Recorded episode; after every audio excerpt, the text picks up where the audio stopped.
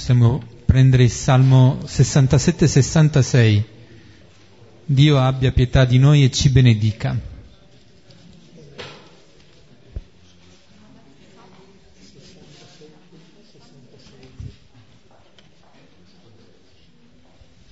Come sempre noi preghiamo in due cori, ogni coro recita un versetto, iniziamo con la mia sinistra.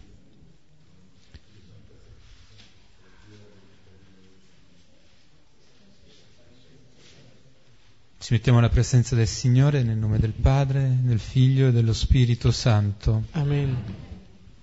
Dio abbia pietà di noi e ci benedica, su di noi faccia splendere il suo volto.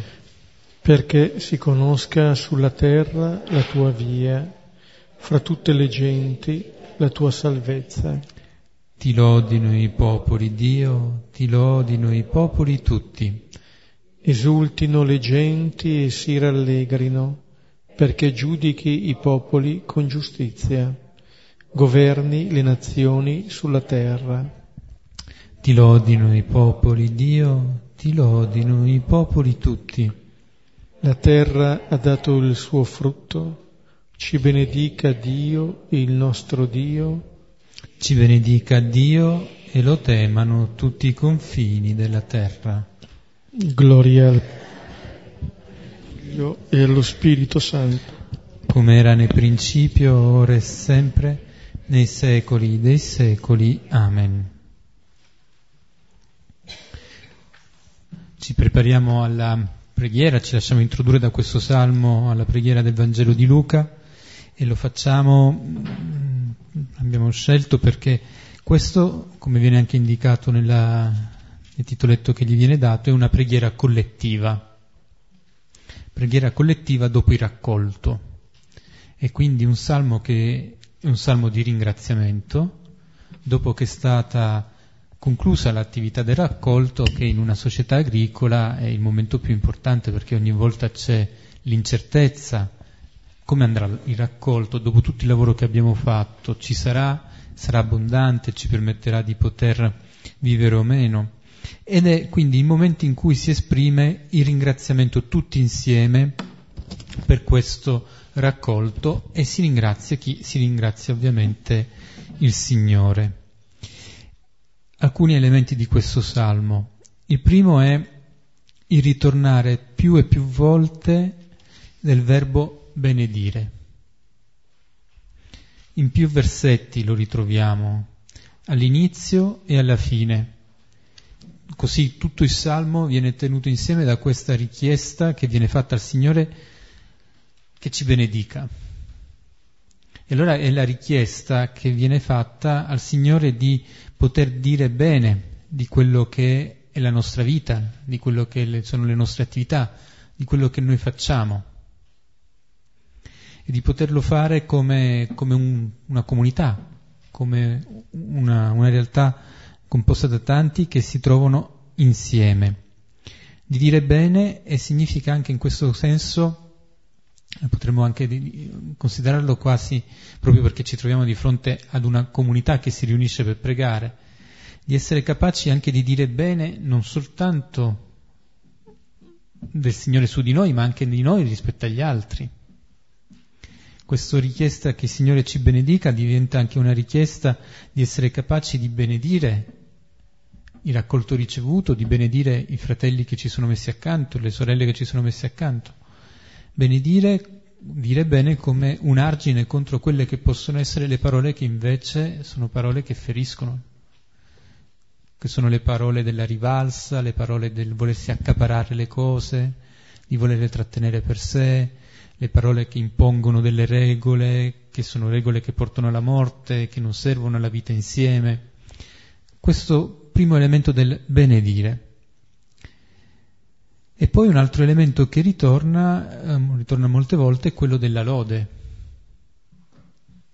La lode che nasce dal constatare che c'è questo raccolto, che questo dono è stato dato. La lode viene data al Signore, data innanzitutto da coloro che hanno fatto questo raccolto, ma poi c'è l'invito a che anche i popoli, tutti i popoli, possano lodare Dio. E c'è in questo anche il desiderio di poter dire che ciò che noi abbiamo ricevuto possa essere condiviso anche da altri, che possa essere Signore riconosciuto anche da altri come colui che è presente e benedice, e quindi non soltanto per noi, ma anche per altri. E lodare il Signore in modo particolare perché, eh, perché mostra il suo volto. Il Signore mostra il suo volto. A un popolo che cerca un interlocutore, il Signore fa splendere il suo volto su di loro e quindi si rivela per quello che è, non si, non si nasconde. E questo permette a loro di sapere anche in che direzione muoversi, dove andare. È il Signore che salva, è il Signore che governa, che regge il mondo, che imprime un ordine al mondo ed è poi il Signore che, che rende feconda la terra. La descrizione che viene fatta da, in questo salmo è di un Dio che è presente, di un Dio che assicura un ordine, che assicura le possibilità di poter vivere e di poter eh, anche prosperare. È un salmo in cui quindi si riconosce che c'è un dono e si riconosce colui che ha fatto questo dono. Quello che è importante è perciò essere anche nello spirito di questo salmo, nello spirito di, questo, di questa comunità, capaci di riconoscere quelli che sono i doni che ci vengono fatti, riconoscere i segni della presenza del Signore, come singoli e come comunità. Allora vediamo come questo poi ci porta a vedere nel brano di Luca come un'altra comunità che si trova riunita in preghiera può far fatica a riconoscere la presenza del Signore e far fatica a riconoscere il suo dono. Possiamo prendere Luca 13, 10, 17. Ecco il secondo brano di questo capitolo che prendiamo in considerazione. Eh, questo salmo ci ha introdotto bene nel, in, in questi versetti su cui ci fermeremo questa sera, anche nella prospettiva che la terra ha dato il suo frutto. La volta scorsa il brano ci parlava della presenza del male come provocazione anche alla nostra conversione il ricordo dei Galilei uccisi, massacrati da Pilato, come anche i 18 che ricordava Gesù morti eh, sotto la torre di Siloe che era crollata, e eh, la parabola del fico, del fico sterile, attorno a cui il vignaiolo metteva eh, il letame e eh, di fronte al padrone che gli chiedeva i frutti diceva lascialo ancora per quest'anno. Ecco, allora già questo salmo ci introduceva nella, in questa prospettiva della terra che dà il frutto e questo frutto viene dal fatto che il Signore mostra il suo volto e che noi accogliamo questo vero volto del Signore.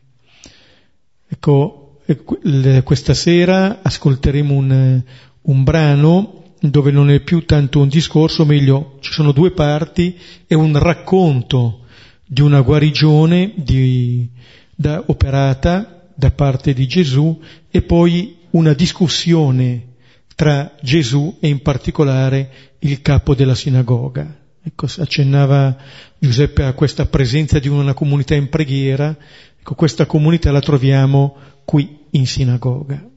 Ascoltiamo. Ora egli stava insegnando di sabato in una delle sinagoghe, ed ecco una donna. Aveva uno spirito di infermità da 18 anni ed era tutta curva, incapace di raddrizzarsi completamente. Ora, vistala, Gesù la chiamò e le disse, Donna, sei stata slegata dalla tua infermità. E le impose le mani ed ella si raddrizzò in un attimo e glorificava Dio. Ora, rispondendo, il capo della sinagoga, indignandosi perché Gesù aveva curato di sabato, diceva alla folla, Sei sono i giorni in cui bisogna lavorare. In quei giorni dunque venite a farvi curare e non nel giorno di sabato. Ora gli rispose il Signore e disse, Ipocriti, ciascuno di voi non slega di sabato il proprio bue o l'asino dalla mangiatoia e li porta a bere?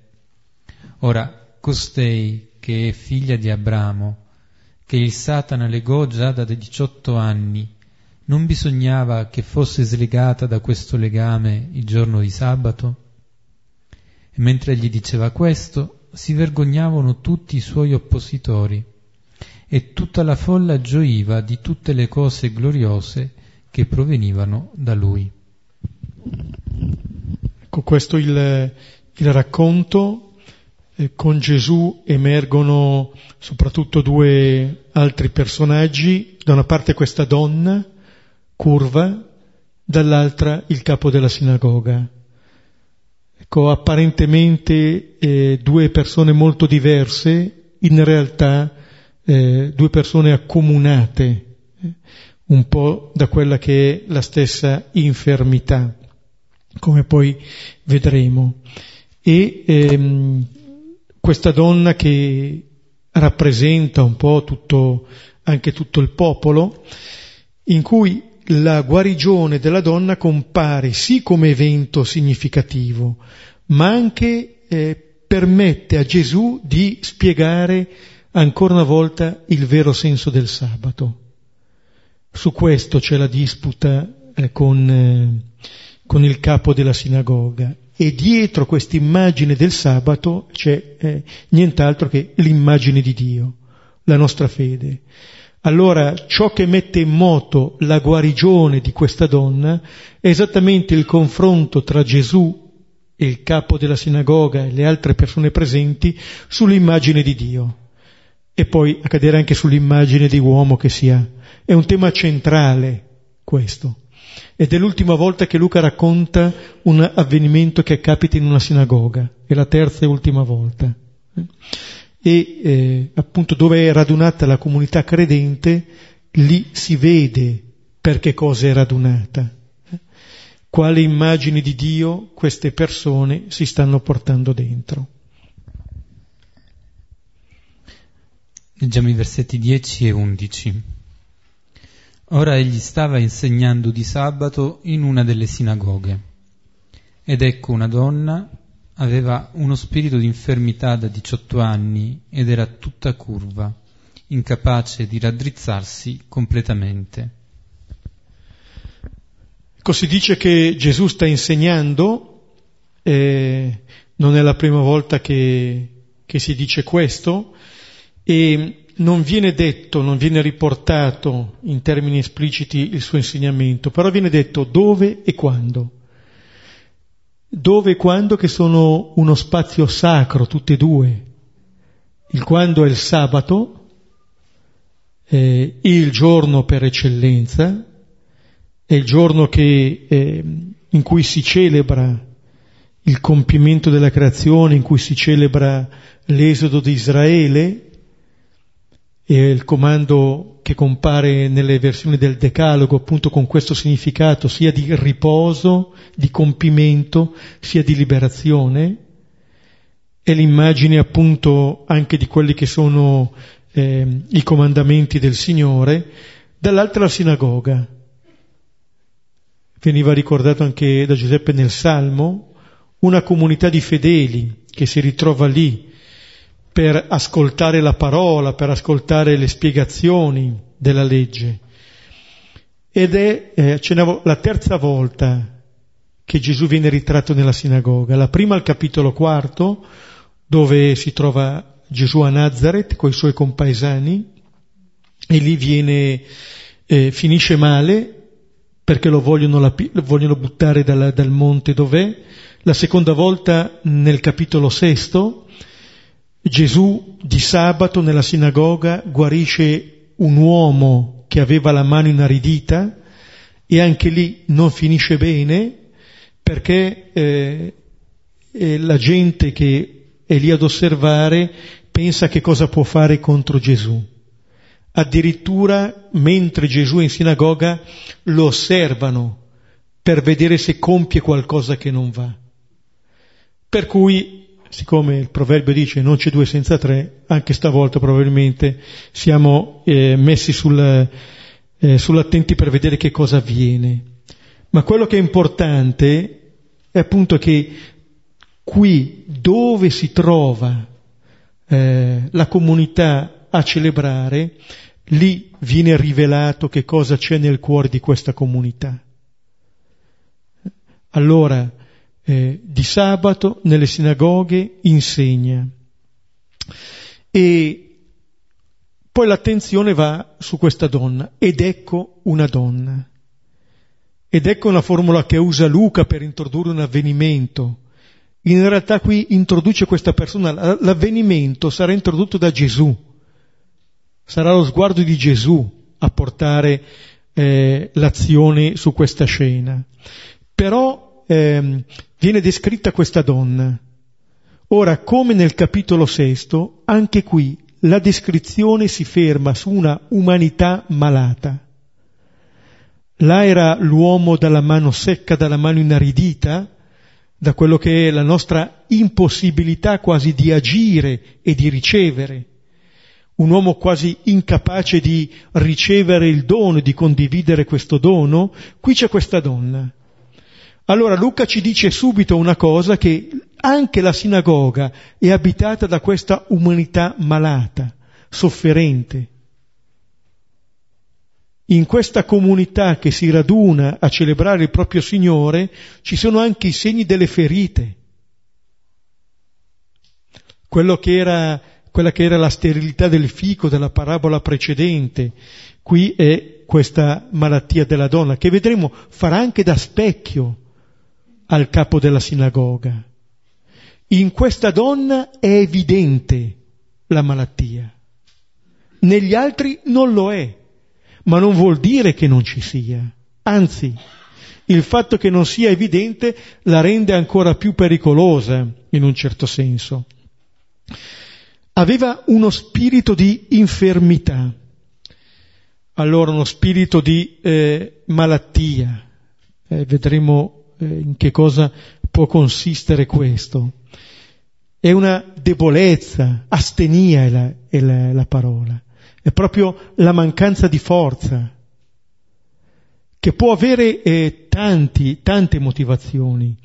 È quasi un modo in cui eh, Luca esprime una malattia in cui c'è la prova fisica, ma forse anche qualcosa d'altro. È il non farcela più, il non ritrovare più le forze, l'essere piegati da quello che è successo. E dice da 18 anni da 18 anni, espressione che Gesù eh, riprenderà anche più avanti, è una situazione precisa. Come dire, non si sta parlando in termini generici. Ogni persona porta la propria storia, ogni persona porta i propri pesi. Il fatto che ci sia una comunità radunata in quel luogo non vuol dire che eh, siamo in presenza di qualcosa di indistinto, ma di una comunità fatta da persone dove ognuna ha la propria storia, ha il proprio vissuto. Ed era tutta curva. Ecco, questo è, è, è questa malattia, questa donna che ha perduto la posizione eretta, ha perduto qualcosa che la rende davvero donna, ha perso un pezzo della propria umanità. E ciò che ci distingue e questa donna l'ha perduto. È come se avesse, eh, sia stata privata sia di una parte di sé, è venuta meno una parte di umanità, di una relazione piena con se stessa, di una relazione piena con gli altri, che non può più guardare in faccia. Non è più in una ehm, dimensione relazionale, piena, nei confronti degli altri. E non è più eh, nemmeno in una piena relazione col Signore, nel senso che eh, non, non è in grado di alzare lo sguardo, dove l'alzare lo sguardo eh, è proprio l'espressione di una chiamata a vivere in pienezza anche una relazione col divino. E in, le motivazioni per cui questa donna è curva possono essere tante. Ecco, al di là appunto di prove fisiche di questa donna, c'è un stare ripiegati su di sé, un stare rivolti solamente anche alle cose della terra, far finire lì il proprio orizzonte, il non vedere oltre, un essere anche eh, ripiegato su di sé. Può essere così anche delle, della persona religiosa, talmente attenta a sé che non sa scorgere altro, proprio piegato su di sé, oppure piegati su quelli che sono solamente i propri bisogni, il proprio modo di vedere le cose, e non essere in grado di avere un'altra prospettiva. Essere un po' rinchiusi in quello che è la nostra, eh, la nostra vita, oppure anche l'essere presi dalle proprie ferite, eh, dai propri peccati, da quello che è stato fatto. E questo ha, eh, come dire, come frutto quasi il ritenersi indegni dell'amore di Dio. È come se ci imprigionassimo da soli, incapaci di guardare un altro modo.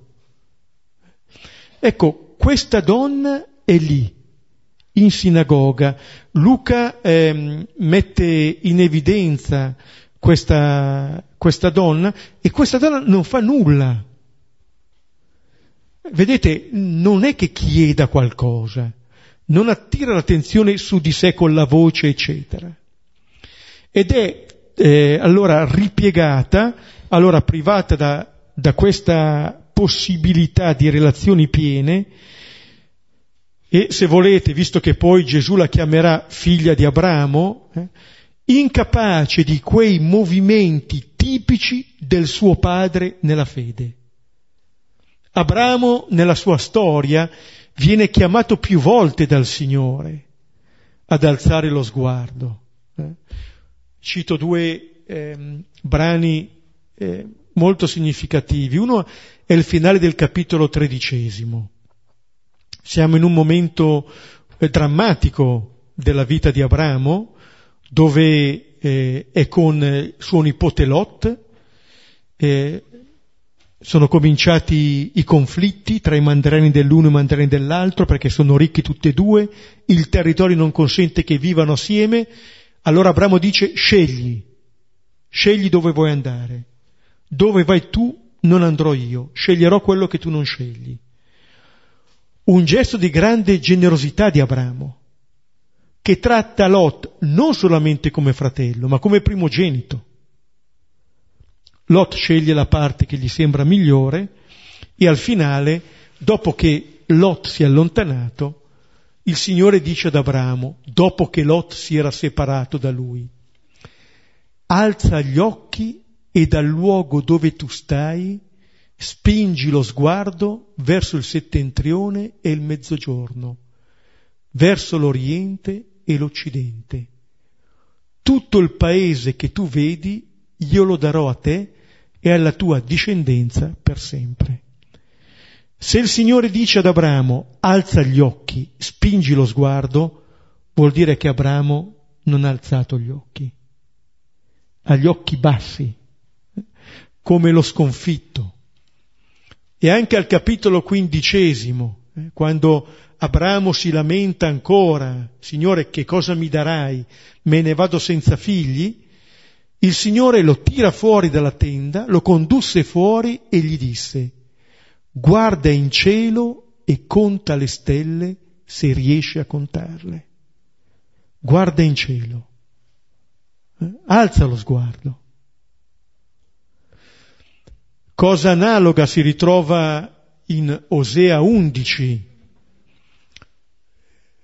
versetto settimo, il mio popolo è duro a convertirsi, chiamato a guardare in alto, nessuno sa sollevare lo sguardo. Ecco, come se il guardare in alto fosse la nostra vocazione. Siamo chiamati a guardare in alto, cioè a guardare verso Dio. Allora sì che rientriamo nella pienezza di noi stessi, altrimenti ci rinchiudiamo in una falsa immagine di Dio, ma che è anche una falsa immagine nostra, ripiegati su noi stessi. Ecco, allora il, ciò che ci eh, chiude è questa immagine eh, falsa di Dio che poi emergerà nel capo della sinagoga. Cioè, qual è l'immagine di Dio? Di un Dio eh, che, che ci lega? Di una legge che ci lega? O di un amore che ci scioglie, che ci libera? Proviamo anche a richiamare esperienze personali. Quando è che noi abbiamo potuto sperimentare pienezza di vita, scioltezza, libertà. Quando? E quando invece ci sentiamo così legati, presi da tanti lacci? Ancora un'ultima citazione, il Salmo 8, versetto 4. Se guardo il tuo cielo, opera delle tue dita. Ecco, si dice che una delle consolazioni che aveva il nostro fondatore Sant'Ignazio era di guardare il cielo stellato. Saper alzare lo sguardo. È veramente, eh, significa convertire il nostro sguardo questo. Eh? Lasciare che sia governato da altro e non da noi, da un altro e non da noi fare in modo che eh, ci sia una possibilità diversa rispetto al rinchiuderci in noi stessi. Ecco, viene detto che questa donna che è tutta curva è incap- completamente incapace di raddrizzarsi, ora, o incapace di raddrizzarsi completamente. Non sta più nemmeno lei, come dire, è un dono che le può venire fatto e che lei può accogliere. E come vediamo allora questa donna rappresenta non solo un popolo, ma tutta la storia di un popolo.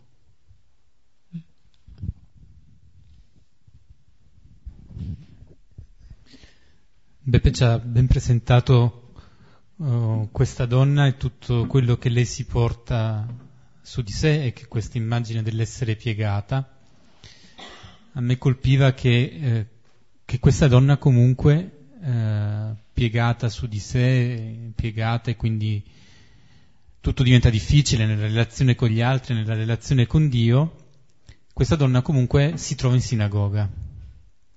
Forza dell'abitudine, forza di fare quello che fanno gli altri, forse anche qualcosa le sarà costato, visto che questo spirito di infermità e questo spirito di, di astenia, di mancanza di forze, a me sembrava quasi eh, il grido della vita che questa donna ha comunque, di cercare il luogo lì dove c'è il luogo santo, il luogo dove si celebra la relazione con il Signore e la si celebra con gli altri. Non riesce a dirlo, non riesce a guardare in volto né di Dio né il volto degli altri, però è lì, e da lì parte il Signore, dal fatto che l'ha vista proprio in quel posto. E questo già la mette in condizione di, è una richiesta forse più, più tacita, ma il Signore riesce a interpretare anche queste, queste richieste, quelle che sono soltanto abbozzate e che non riusciamo ancora a formulare. Versetti 12 e 13. Ora, vistala, Gesù la chiamò e le disse, Donna, sei stata slegata dalla tua infermità. E le impose le mani ed ella si raddrizzò in un attimo e glorificava Dio. Quello che Luca introduceva come avvenimento ed ecco si rivela in questo sguardo di Gesù, vistala.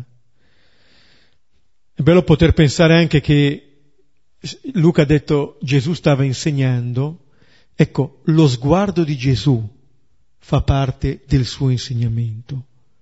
Noi impariamo dal modo con cui Gesù guarda.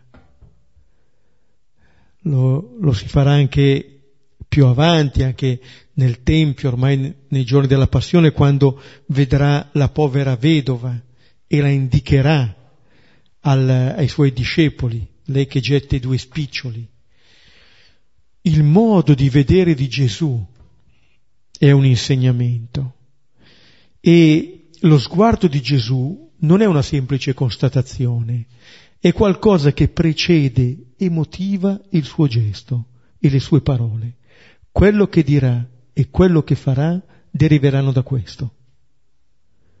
Prima Gesù è come se si lasciasse colpire da questa donna, dalla situazione di questa donna. Si lascia raggiungere, non rimane indifferente. Se ricordiamo la parabola del buon samaritano che abbiamo visto al capitolo decimo, c'è la situazione di qualcuno, sta a me lasciarmi interrogare o meno. Che sguardo ho verso questa persona, verso questa situazione? Ecco, Gesù la vede. Mm? Allora, questa donna non fa nulla, non chiede nulla, non, eh, non, non viene nemmeno detto nulla della fede di questa donna. Come dire, non c'è nulla in lei che motivi se non quello che diceva adesso Giuseppe, che la sua situazione parla. Così come la situazione del malcapitato lungo la strada era già un'invocazione per chi voleva ascoltarla allora diventa già una parola di Dio quella che questa persona sta dicendo e sarà parola di Dio quella che le viene detta. Lì si incontrano. Vistala, Gesù la chiama, vedete, fa alcune azioni Gesù, la vede, la chiama, le dice, le impone le mani. Gesù attraverso queste, eh, l'Evangelista attraverso questa espressione raffigura quella che è la misericordia, che sì un atteggiamento interiore, ma che si esprime in questi gesti. Quello che aveva fatto il buon samaritano. Allora Gesù pronuncia parole e compie dei gesti che danno vita. Prima commentando il Salmo Giuseppe diceva, il, parlava del benedire. O le parole di Gesù sono parole che comunicano vita. I gesti di Gesù sono gesti che comunicano vita. Questo è in grado di fare il Signore, questa è la pienezza anche dell'umanità, gesti e parole. E tutti e due ci vogliono, perché l'uno è come se illustrasse l'altro, rendesse pieno l'altro. Allora c'è questo eh, eh, c'è questa parola donna, sei stata slegata. Questa donna finalmente è stata liberata, è stata sciolta. Questo è eh, l'avvenimento di liberazione, l'esodo, è una Pasqua per questa donna.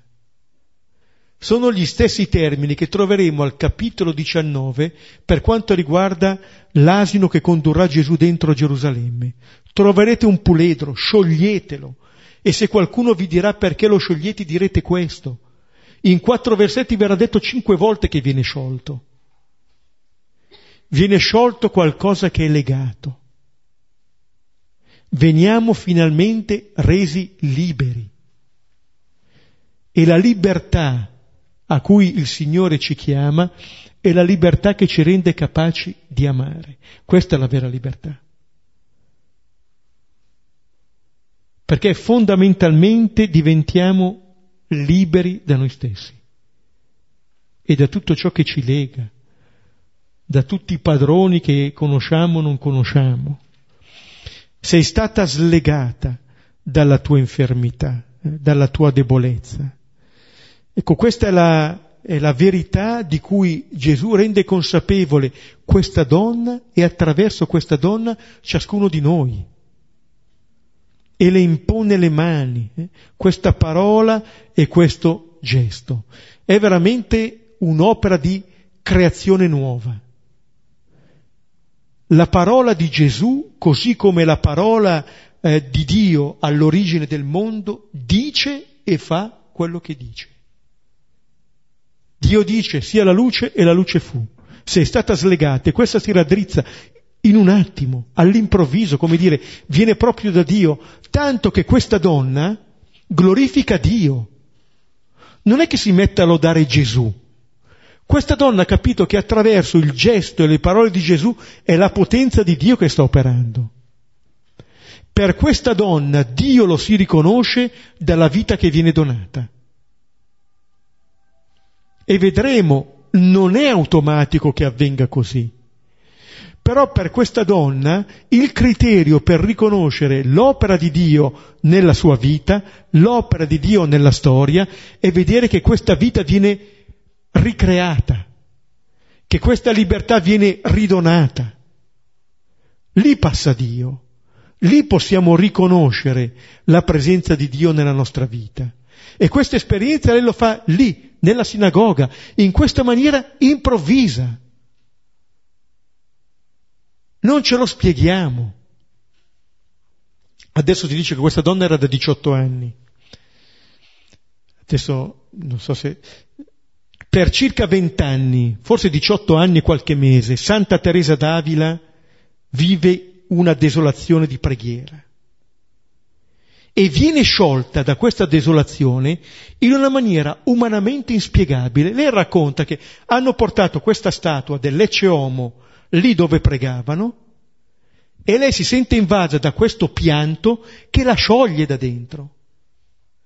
Come dire qualcosa, lei non era andata quel mattino con quella idea di cambiare ma è come se si ritrovasse liberata.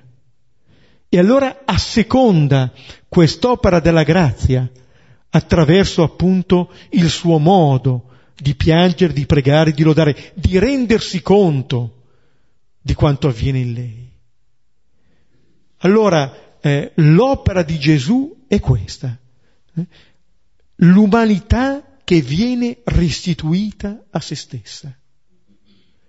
È come se davvero Gesù andasse in cerca di ogni eh, umanità che ancora sta cercando la pienezza e ridonasse questa pienezza, come se fosse un complemento di creazione. Ridonare a noi ciò che il Padre ha sognato per ciascuno. Questo è Dio all'opera nella nostra vita.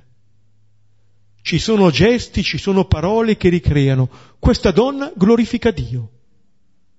Questa donna ha capito tutto di Dio.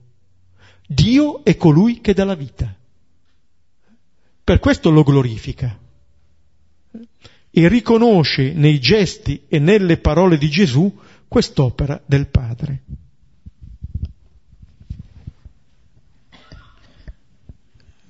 Continuiamo con il versetto 14. Ora, rispondendo, il capo della sinagoga, indignandosi perché Gesù aveva curato di sabato, diceva alla folla, Sei sono i giorni in cui bisogna lavorare, in quei giorni dunque venite a farvi curare e non nel giorno di sabato. Ecco una reazione che un po' ci sorprende per tanti aspetti, Abbiamo pregato con il Salmo e ripetuto più volte, ti lodino i popoli di Dio, ti lodino i popoli tutti. Qui, di fronte a una guarigione, a una vita che viene ridata in pienezza a questa persona, invece della lode vediamo lo sdegno del capo della sinagoga. Allora si indigna perché Gesù ha fatto questo, ma non se la prende con Gesù, se la prende con la folla che va lì si fa guarire, tra l'altro non ha chiesto nulla a nessuno, non sono andati lì per farsi guarire. non se la prende frontalmente con Gesù, mostrando in questo di essere anche lui curvo, di fatto, mostrando soprattutto di avere dentro di sé, di portare dentro di sé un'immagine di Dio veramente eh, falsa. Un'immagine di Dio che potremmo dire che è quello della legge che lega, l'immagine del divieto, l'immagine di chi proibisce. È un capo che si arrabbia, si adira contro il bene che viene fatto. Ricordate come Giovanni il discepolo, al capitolo 9, no? aveva detto abbiamo visto un tale che cacciava i demoni del tuo nome, gliel'abbiamo impedito, perché non è dei nostri. Ma è mai possibile essere nemici del bene? Invece di esprimere la lode, questa persona esprime la propria rabbia. Di fatto. C'è qualcosa che non va, è il capo della sinagoga, eppure cosa fa? se la prende, se la prende con quelli che vanno lì a farsi curare di sabato. È l'immagine davvero dell'uomo religioso che fa tutto per dovere e che poi penserà di essere premiato per le cose che fa. Lo vedremo al capitolo quindicesimo nell'immagine del figlio maggiore, in maniera molto netta. Però anche qui all'opera questo. Ci sono delle norme, se le osservo vengo premiato, se non le osservo vengo castigato. Ma nulla della conoscenza del vero Dio. Al centro per questa persona c'è il divieto. In questo il capo della sinagoga mostra di essere anche lui, pur se inconsapevole, malato della stessa malattia della donna, curvo, legato, piegato dalla sua stessa osservanza. Nel libro della Genesi all'inizio viene detto al capitolo secondo che Gesù, eh, che il Signore mette al centro del giardino l'albero della vita. In Genesi 3, al versetto 3, la donna dice che dell'albero che sta in mezzo al giardino non possiamo mangiare né lo possiamo toccare. Cioè, mentre il Signore mette in mezzo al giardino l'albero della vita, la donna nella sua rilettura mette in mezzo al giardino l'albero del divieto, come questa persona qui. Vivere una religione fatta di divieti. Che conoscenza ha di Dio questo capo della sinagoga? E allora in un certo senso noi forse più che essere chiamati a specchiarci nella donna, qui veniamo chiamati a specchiarci in questo capo della sinagoga, che appunto è molto vicino nella sua malattia la donna, e vedere quale immagine mi porto dentro. Eh? Se anch'io come questa persona di una religiosità dove la misericordia è assente, dove come il sacerdote levita della parabola del buon samaritano, so tutto di Dio, ma non lo riconosco quando lo incontro. Allora è, è come dire una smentita sonora di questa religiosità. Allora, eh, vedete, eh, legato più al sabato, ma che diventa quasi un comandamento staccato da tutto. Ormai sembra che per lui il sabato valga per se stesso. È molto più sicuro una cosa di questo genere. Ma non so se nutre la vita delle persone conoscere un Dio così. E non ci vuole tanto un Dio, siamo capaci anche noi di darci comandi e vedere chi li esegue e chi non li esegue correttamente vedremo che il sabato è buono, la legge è buona. Ma se conosciamo il Dio che ci ha dato questa legge, altrimenti non avrà nessun senso il rispetto di questa legge. Ci servirà solamente per giudicare e alla fine anche per giudicarci.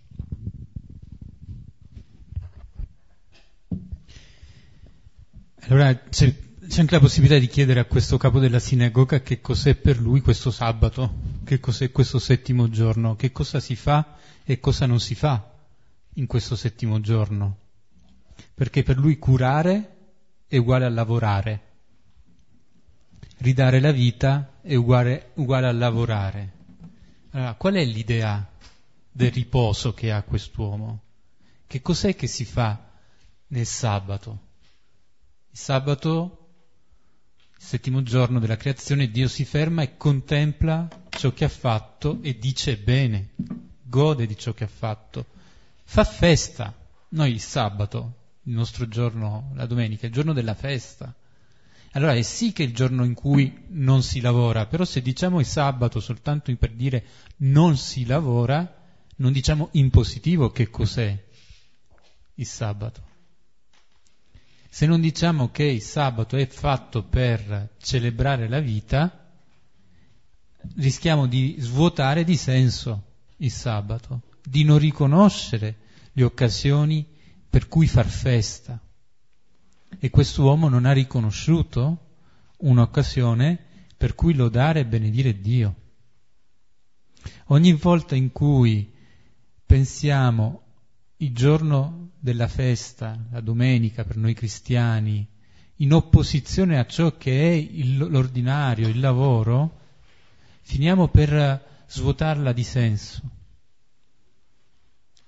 Non è il non lavorare, non è il tempo libero la domenica. La domenica è il tempo di godere della creazione, di godere del creatore, di essere pienamente inseriti in questa dinamica di vita, in questa festa. Perché se ci contentiamo di un tempo libero, che è un tempo vuoto da occupazioni, ci finiamo a ritrovare eh, piccoli anche noi un po', un po' smarriti. Infatti poi ci si stanca forse di più in questo tempo del, della domenica in tempo libero che di quando si è nel tempo del ritmo inquadrato dei giorni della settimana diventa un invito a riconoscere il senso e il valore del tempo di festa come un tempo in cui si è capaci di rendere lode per ciò che il Signore fa. Versetti 15-16.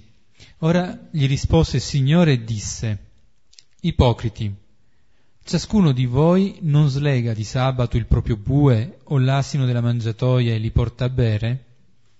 Ora, Costei, che è figlia d'Abramo, che il Satana legò già da 18 anni, non bisognava che fosse slegata da questo legame il giorno di sabato? Qui vediamo che prima il, il capo della sinagoga eh, si indigna per Gesù e parla agli altri. Qui si dice, ora gli rispose il Signore, disse ipocriti, non ipocrita. E, e poi dice ciascuno di voi.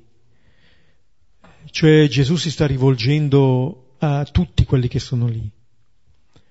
Sta richiamando ciascuno, sta richiamando noi lettori. E Luca dice, gli rispose il Signore. E non dice Gesù, gli dà proprio il titolo di il Signore. Ecco, ipocriti, un termine che abbiamo già trovato, dove Gesù sta cercando di smascherare un po' questo tentativo quasi di svuotare ciò che vogliono celebrare, il sabato. Eh, come si diceva adesso, lo stanno svuotando del vero significato e poi cercano di celebrarlo. L'ipocrisia di chi appunto eh, dà spazio alla, a una interpretazione benevola della legge, allora c'è questa applicazione della norma riguarda il bue, riguarda l'asino e non riguarda una persona. Gesù sta rivelando eh, il significato vero, pieno del sabato. Dice, ciascuno di voi non slega adesso, al presente. Come dire, richiamate quella che è la vostra esperienza. Non fate questo.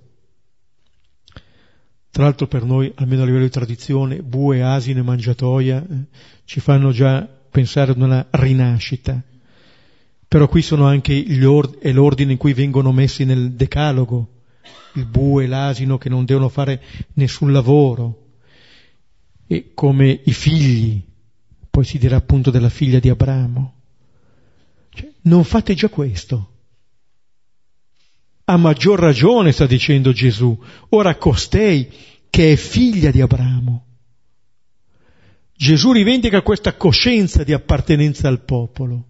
Abbiamo visto prima Abramo chiamato a sollevare lo sguardo. Come il figlio di Abramo, Isacco, che viene slegato, viene liberato in Genesi 22, che il Satana legò. Ecco, qui Gesù sta dicendo da dove deriva fondamentalmente questo legame? Da colui che ha introdotto in questo mondo la falsa immagine di Dio, da colui che continuamente ci presenta un Dio che c'è nostro nemico. Da questa menzogna delle origini deriva il male, deriva l'incapacità di relazione col Signore, non mi riterrò mai degno di questo amore, l'incapacità di relazione con gli altri,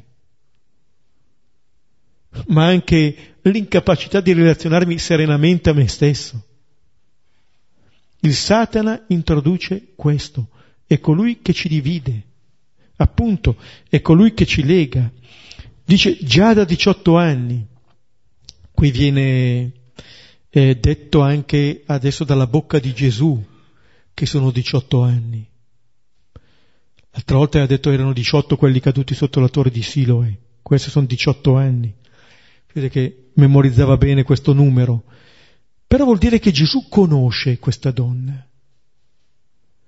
Non viene detto il momento in cui Gesù conosce questo particolare, però lo viene a conoscere. Cioè, mentre eh, il capo della sinagoga ha un atteggiamento diciamo, sprezzante nei confronti di tutti e sembra che tutti vengano omologati, eh, c'è questo tratto di Gesù eh, che si ferma sulla situazione particolare di questa donna e dice non bisognava che fosse slegata da questo legame il giorno di sabato, una necessità che è quasi divina. È il modo con cui nel Vangelo si parla della necessità divina. Non bisognava che Cristo sopportasse queste sofferenze per poi risorgere? Non bisognava che anche questa donna risorgesse? Questa è la necessità di Dio, far vivere, dare pienezza alla vita delle persone. Il giorno di sabato, come diceva adesso Giuseppe, qui si realizza il sabato. Dove c'è la pienezza di vita si realizza il sabato. Genesi 2.2 dice che il settimo giorno il Signore portò a compimento l'opera della creazione, un compimento. Allora eh, questa donna viene slegata, viene finalmente liberata. Gesù è venuto a fare questo.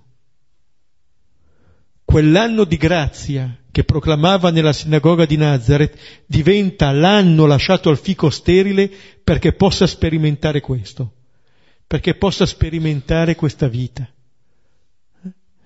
il Signore che va in cerca di ogni segno anche debole di vita per restituirlo in pienezza. Versetto 17. E mentre egli diceva questo, si vergognavano tutti i suoi oppositori e tutta la folla gioiva di tutte le cose gloriose che provenivano da lui. Ecco, i suoi oppositori si vergognavano Interessante questa reazione, perché non viene detto che si arrabbiarono, non si arrabbiano più, ma questo sentimento della vergogna forse ci dice una cosa, che ciò che Gesù sta compiendo è l'opera del vignaiolo nei confronti di questo capo della sinagoga. Perché se io mi vergogno vuol dire che io vedo quello che sono chiamato a fare e che in un certo senso vorrei fare e non lo faccio. Non è che mi arrabbio perché un altro fa qualcosa di cattivo, ma mi vergogno, perché in un certo senso non sono in grado di realizzare me stesso. allora diventa la parola, il gesto di Gesù nei confronti di questa donna, una parola e un gesto che Gesù sta compiendo nei riguardi del capo della sinagoga e nei riguardi dei capi de, degli suoi oppositori. Cioè Gesù tratta anche questo capo della sinagoga e gli altri con la stessa cura con cui sta trattando e ha trattato questa donna. Questa donna ha accettato di essere liberata dai suoi vincoli. Adesso sarà da vedere se anche questo capo della sinagoga accetterà di essere sciolto da questi vincoli e accetterà di vivere secondo l'immagine di Dio che Gesù gli offre. Allora, eh, di fronte a questo, questa è la prima reazione. Poi c'è l'altra reazione. Vedete, come sempre c'è la, questa duplicità di reazione da Simeone in poi, eh, Gesù è sempre segno di contraddizione. Oppure, come quando Gesù diceva, non crediate che sia venuto a portare la pace sulla terra. 12.51, ma la divisione. Mentre questi si vergognano si oppongono, la folla gioiva. C'è una gioia. Cioè il segno della venuta del regno è in questa gioia della folla, che eh, si meraviglia delle cose gloriose che provengono da Gesù. Questo è lo stupore. Vedete, questo racconto e questa disputa sono messe da Luca tra appunto il, il brano del fico sterile e poi vedremo a ottobre prossimo la parabola del granellino di senapa. Due immagini vegetali. E se il fico sterile dice da una parte la nostra incapacità, la nostra difficoltà, la nostra aridità, il granellino di senapa ci dice di un regno che ci sta venendo incontro. Ci parla di un frutto, qualcosa che sta venendo. Ecco, siamo lì in mezzo c'è una situazione di partenza che non è la situazione di chiusura. Viene data una possibilità nuova. Così come viene data a questo capo della sinagoga, ai suoi oppositori, viene data anche questa possibilità a ciascuno di noi. Il frutto è questa gioia. Con l'immagine con cui siamo partiti con il Salmo, di questa lode, di questa gioia, finalmente una sinagoga che si riempie di gioia.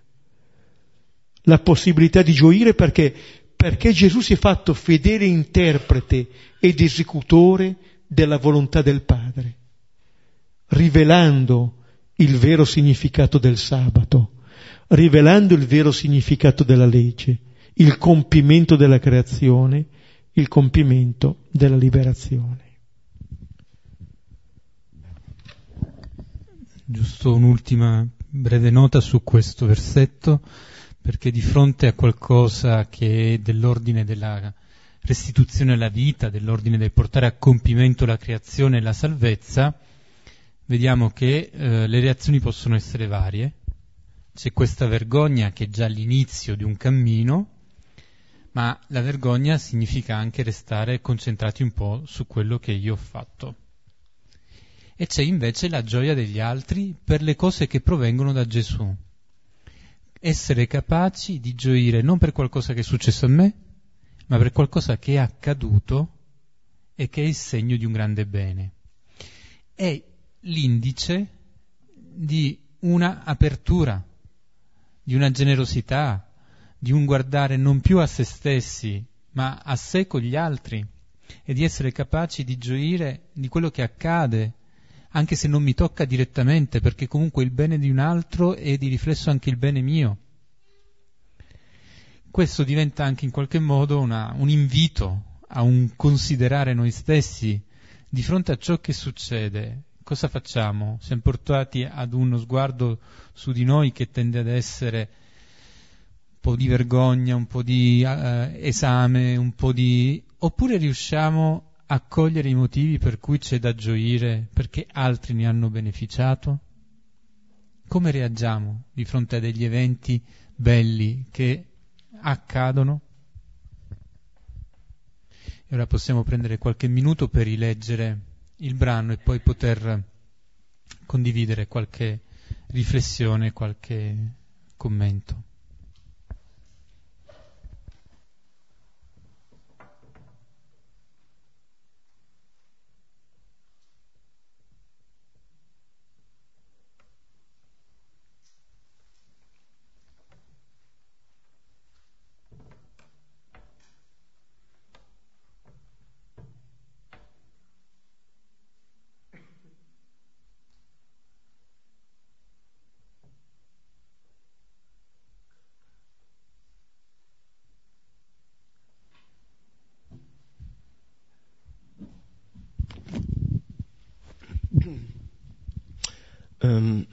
Riflettevo sul fatto che questa tendenza alla chiusura, che nella parabola chiaramente è ben, eh, diciamo, c'è una metafora fisica che poi si rispecchia sulla chiusura umana, no? sulla difficoltà ad aprirsi, a, a, dimostrare, appunto, a vivere l'amore in pienezza, in libertà.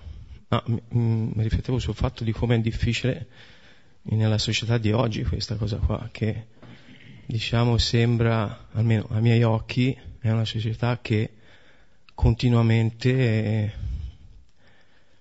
spinge nella direzione della chiusura, nel senso che siamo tutti più, più individualisti, più soli, più, eh, più, spinti alla performance che alla, che alla, generosità, alla bontà, no? E tutto questo quindi crea delle, una, un'infinità di paure, di, di di insicurezze, no? E quindi quanto sia attuale questo, questa necessità di, di, recuperare la posizione eretta dal punto di vista eh, umano, perché quando se da una parte sembra che questa società progredisca verso una civiltà sempre più moderna, sempre più eh, piena di optional, in realtà è una società che ci rende sempre più schiavi di pesi, di, di cose che ci legano, quindi quanto sia importante invece e, e quanto sia attuale la necessità appunto di eh, recuperare eh, una sorta di libertà, di sicurezza, di, di gioia, di, di vivere in pienezza.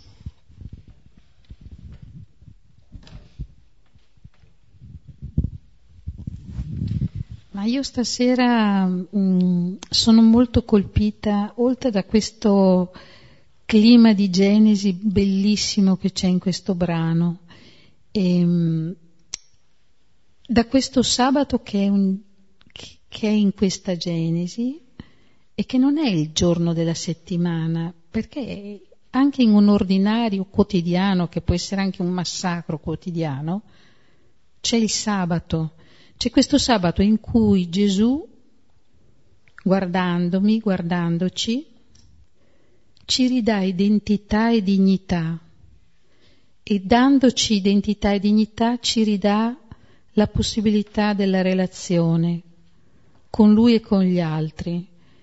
E questa cosa veramente è, è, bella fino allo stordimento. Eh.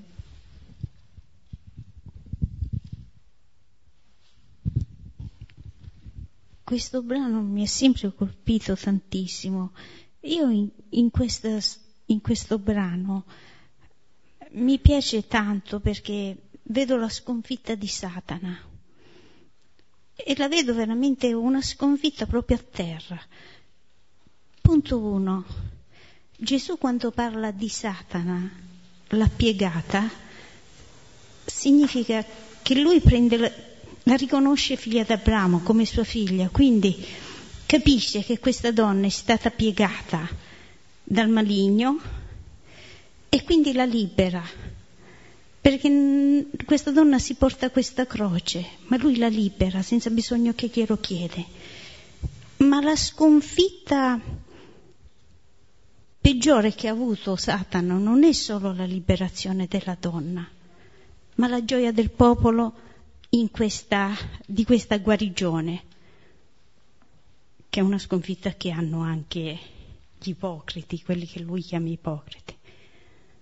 Mi è sempre piaciuto questo brano perché ho visto sempre questa roba qui io.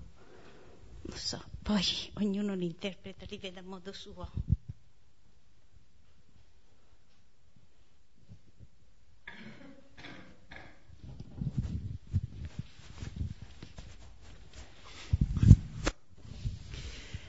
Ma a me colpiva molto la gioia perché io non so se, cioè io a memoria non ho in mente la folla che gioisca prima di adesso.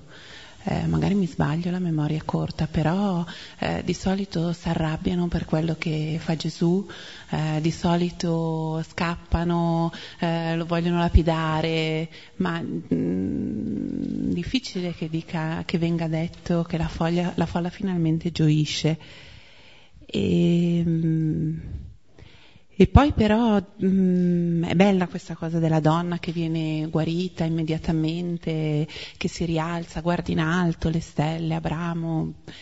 Però io dico per fortuna eh, che prima ha raccontato eh, del fico sterile, perché ce l'hanno e non so se tutti noi, cioè io non so se mi basta un giorno così come a questa donna per essere, per essere guarito, mi dico meno male che comunque ce l'hanno, ehm, che ci viene dato, ecco.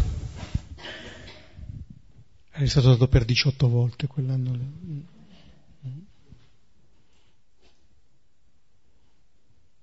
No, riprende l'immagine che dava Gabriele prima della società, perché mi, col- mi faceva pensare alla, al fatto che anche nella sinagoga uno può essere curvo, come dire, non basta nemmeno essere lì in una società, lì, diciamo, sinagogale, comunque una società, per essere pienamente in comunione. No?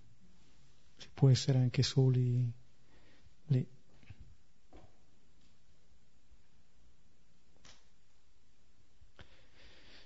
Bene,